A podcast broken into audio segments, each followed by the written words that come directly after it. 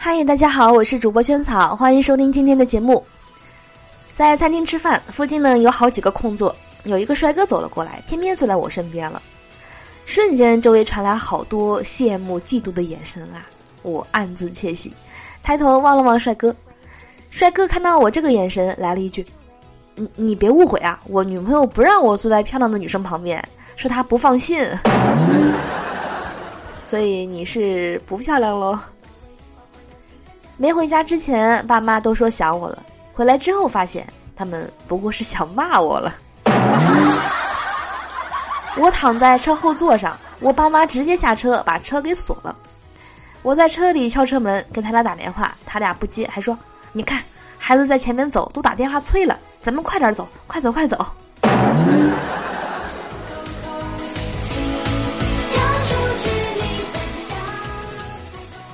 从前有一个很笨的孩子，他的数学呢很差很差。有一次考试，父亲说：“孩子呀，这次你竟然考了九十分，零是不是你写上去的？”孩子说：“不，爸爸，九才是我写上去的。”父亲感叹的拍着儿子的肩膀说：“不错呀，孩子，终于会写九了。”高考考得很不理想，于是呢，干脆不上了。就没有去填志愿报大学。没过多久，好多普通大专寄录取通知书到我家里，我全给扔垃圾桶里了。傍晚我爸回家，看见垃圾桶里的录取通知书，全捡起来了，我就大吼：“我不再上学了！”爸爸默默的说：“这纸你拿去可以卖钱。”不过我想说的是，高考如果没有考好的话。其实还是可以考虑一下复读的。其实我觉得，嗯，高考是人生一个很关键的一个转折点，考不考得上大学，读一个怎么样的学校，其实是很直接的，呃，影响到你今后的人生的。所以我真的是劝大家一定要好好学习，珍惜高考这个机会，一定要尽自己的最大努力去争取考一所好的学校。哎，我们笑话节目怎么忽然间又变成一个 我主持那种情感节目的画风了？好多鸡汤，收。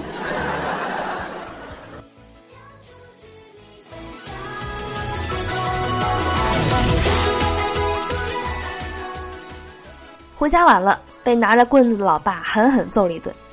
然后呢，老妈抱着我问道：“疼吗？”我哭着说：“疼。”老妈又问了说：“你恨你爸吗？”我说不恨，老妈感叹道：“哎，女儿啊，就是跟爸亲，这么打你，你也不恨他。”我淡定的说：“我为什么要恨他？要不是你刚才喊了一句‘给我打’，我爸根本就不会打我。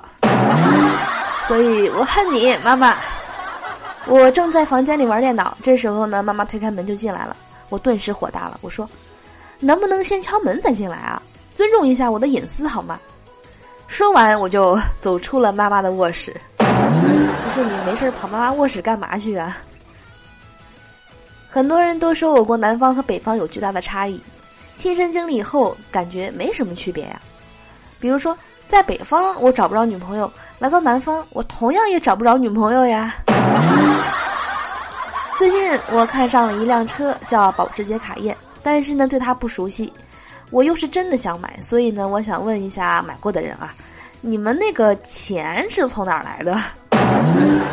其他的我都懂，就是这个钱要怎么挣呢？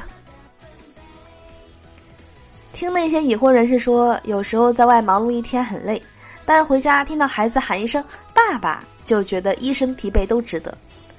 我今天累了，你们能喊我一声“爸爸”吗？我也想充满正能量，谢谢你们。只想送给你三个字：滚犊子！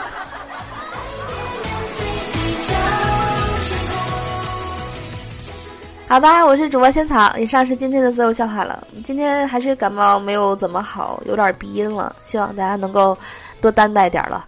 最近天气这个不大好，而且今年很流行这个甲流啊，流感，希望大家能够多注意，不要感冒了。